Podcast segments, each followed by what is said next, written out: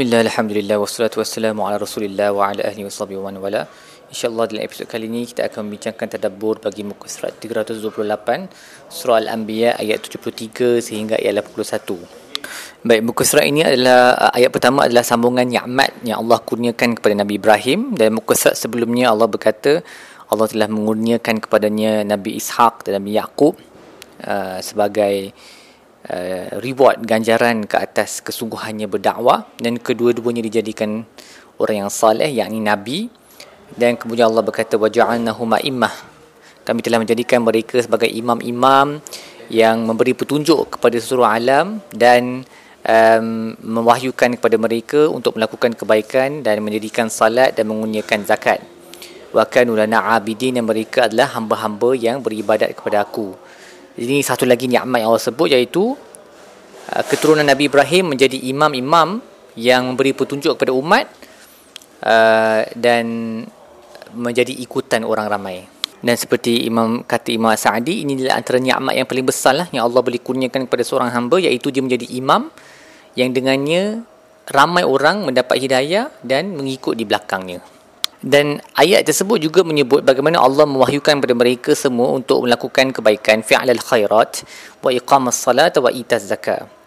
Walaupun mendirikan salat dan mengeluarkan zakat tu memang dah termasuk dalam fi'lal khairat, semua amalan kebaikan, tapi dua amalan ini disebut secara khas uh, kerana kemuliaan dua amalan ini, dan sesiapa yang menyempurnakan dua amalan ini maka dia telah men- mendirikan keseluruhan agamanya. Manakala sesiapa yang mensia-siakan amalan ni, maka semua amalan yang lain pun akan menjadi sia-sia. Kerana salat adalah amalan yang paling afdal uh, yang berkaitan dengan hak Tuhan. Manakala zakat pula adalah uh, amalan yang paling afdal yang berkaitan dengan ihsan terhadap ciptaannya, seperti yang disebut oleh Imam Sa'di juga. Selepas selepas itu Allah menyebut uh, kisah Nabi Lut, bagaimana Allah menyelamatkannya daripada kemusnahan, Uh, azab yang dijatuhkan ke atas kaumnya yang melakukan perbuatan yang kotor, ta'amadul khaba'is, dan juga Nabi Nuh yang diselamatkan. Dan kemudian Allah menyebut kisah Nabi Dawud dan Nabi Sulaiman. Wa Dawud wa Sulaiman iz yahkumani fil harth. Nabi Dawud dan Nabi Sulaiman apabila mereka memberi keputusan dalam satu uh, satu qadhiyah, satu isu berkaitan dengan uh, tanaman, iz nafashat fihi ghanamul qaumi wa kunna li hukmihim syahidin.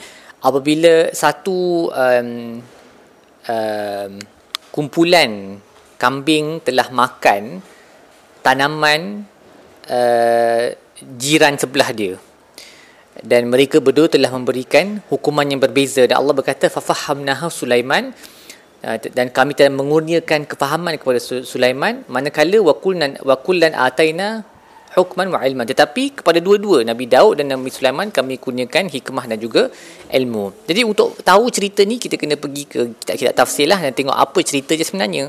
So cerita dia adalah, so uh, satu kumpulan kambing biri-biri telah makan tanaman uh, orang di sebelahnya.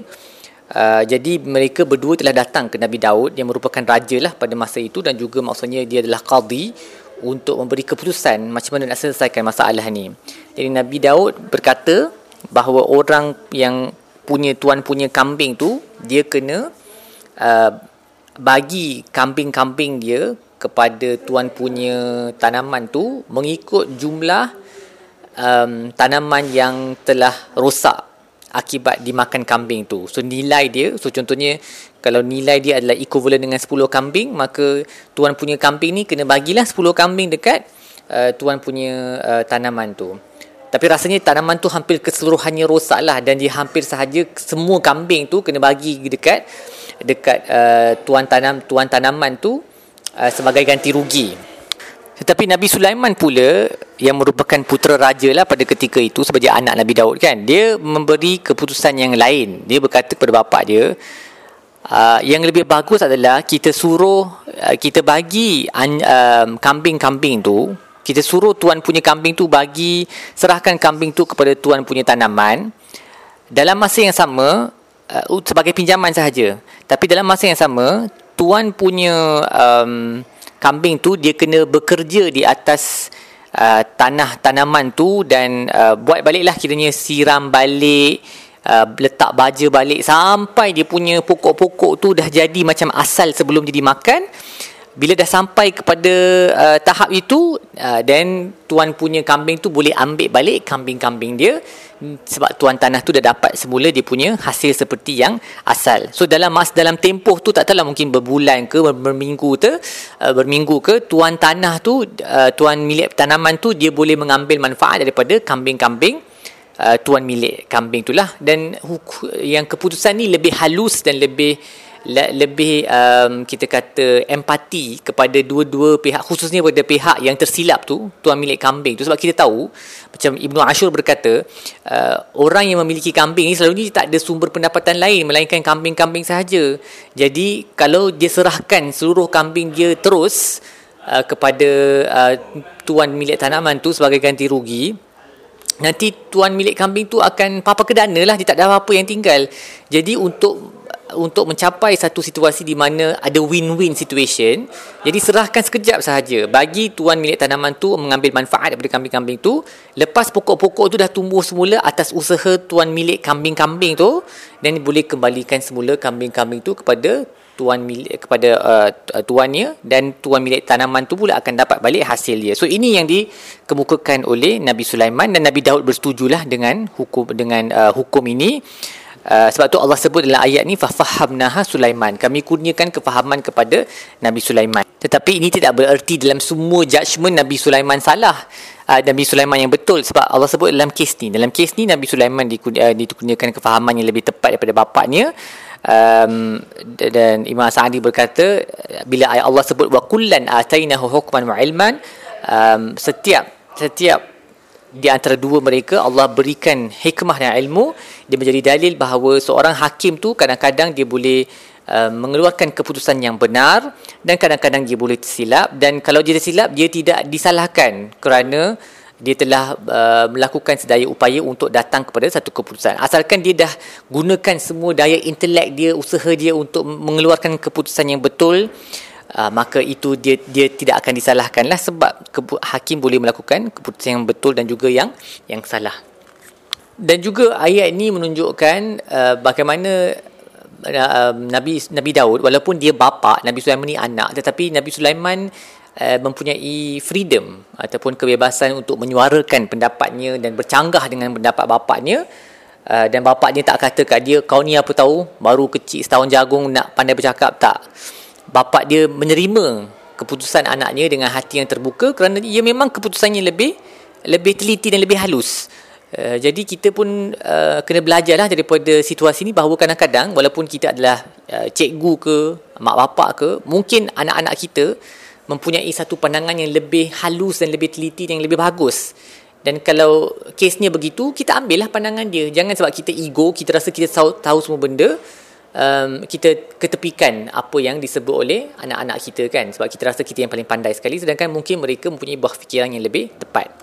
Dan ia juga menunjukkan bahawa anak-anak uh, Nabi Sulaiman ni tak takutlah untuk suarakan dia punya pendapat tu. Dia bukan hidup dalam suasana di mana Nabi Dawud tu garang, uh, cengih je muka sepanjang masa sampai nak suara, walaupun ada idea pun nak suara pun tak boleh. Tak, maksudnya dia Nabi Dawud welcomes uh, apa apa-apa pandangan yang lain, dan uh, dia mengambil pandangan tersebut jika ia pandangan yang lebih yang lebih bagus daripada pandangan dirinya sendiri. Itu menunjukkan kerendahan diri Nabi Dawud, walaupun dia merupakan bapa dan mempunyai pengalaman yang jauh lebih luas.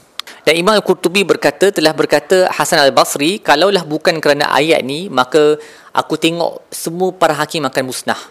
Ha, tetapi Allah telah memuji Nabi Sulaiman kerana kebenarannya, dan Allah telah memberi uh, keuzuran ataupun excuse kepada Nabi Dawud kerana dia telah berijtihad, dia telah berusaha untuk mengeluarkan keputusan. Walaupun akhirnya keputusannya silap, tetapi sebab dia dah berusaha, jadi dia diampunkan. Maka ayat ni menjadi satu, kita kata, um, ahmadlah kepada para hakim. Kemudian Allah berkata bagaimana, Allah menerangkan bagaimana Allah uh, me- menjadikan gunung ganang dan burung-burung itu bertasbih bersama dengan Nabi Dawud. Dan Allah berkata, wa kunna fa'ilin. Uh, dan memang kami boleh melakukannya. Kami melakukannya. Wa kunna fa'ilin, and that's what we did. Kenapa Allah sebut frasa hujung tu? Lepas Allah dah sebut kami um, kami sakharna. Sakharna maksudnya meletak apa kita kata, subjugate, eh, meletakkan di bawah kekuasaan bersama dengan Daud, gunung ganang dan burung-burung yang bertasbih. Lepas tu Allah sebut kunna fa'ilin, dan memang kami buat. Kenapa Allah sebut benda tu? Sebab gunung dengan burung yang bertasbih ni adalah benda yang khariqul adah, satu benda yang luar biasa. Jadi supaya orang yang dengar cerita ni tak terus kata, oh ini macam cerita dongeng, maka Allah pun sebut wa kunna fa'ilin, dan memang kami telah lakukan, iaitu gunung ganang dan burung-burung telah pun bertasbih, eh, seperti yang disebut oleh Imam Ashikiti. Baik, apa yang kita belajar di buku surat ini, yang pertama, ingatlah bahawa um, antara fadilat kita berdakwah di jalan Allah adalah kita uh, kita akan mendapat ganjaran yang besarlah, seperti mana Nabi Ibrahim telah diberikan kemuliaan yang besar kerana uh, tegas dalam uh, berdakwah kepada umatnya. Uh, jadi Allah kurniakannya anak-anak dan cucu-cucu yang menjadi nabi dan ikutan seluruh alam sehingga ke hari kiamat. Juga ketahuilah bahawa perbuatan kotor, maksiat, fahisyah yang tersebar dalam masyarakat menjadi sejab, uh, sebab kepada kemustahannya, seperti mana Allah berkata walutan ataina hukman wa ilman, Lut kami telah kurniakan Uh, kebijaksanaan dan ilmu, wa najaynahu min alqaryati allati kanat ta'malul khaba'is, dan kami telah selamatkannya daripada kaum yang melakukan perbuatan yang kotor. Innahum kanu qauman sa'in fasiqin, mereka adalah kaum yang um, jahat dan fasik. Juga kita belajar untuk kembali kepada Allah, memohon bantuannya dalam keadaan yang susah, kerana tiada sesiapa yang boleh membantu kita melainkan Allah sahaja, seperti mana Nabi Nuh iznada min qablu fastajabna lahu fanajaynahu fanajaynahu ahlahu minal karbil azim. Nuh apabila dia memanggil Tuhannya, maka kami telah menjawab uh, menjawabnya dan menyelamatkan dia dan keluarganya daripada uh, bencana yang besar. Dan akhir sekali, um, kita digalakkan untuk belajarlah uh, satu-satu kemahiran uh, yang boleh mendatangkan manfaat, seperti mana Allah mengajar Nabi Dawud san'ata labus, cara untuk buat chain mail, baju besi yang yang berkualiti um, untuk digunakan dalam peperangan. Dan bila kita belajar kemahiran ni untuk kegunaan masyarakat, ingatlah bahawa kemahiran itu adalah kurniaan daripada Allah. Memang kita berusaha, tetapi kalau Allah tak kurniakan ilmu Uh, untuk kita master benda tu, maka dia tidak akan terjadi. Baik, setakat itu sajalah tadabur kita bagi muka surat ini. InsyaAllah kita akan sambung di episod-episod yang lain. Wassalamualaikum warahmatullahi wabarakatuh. Alhamdulillah.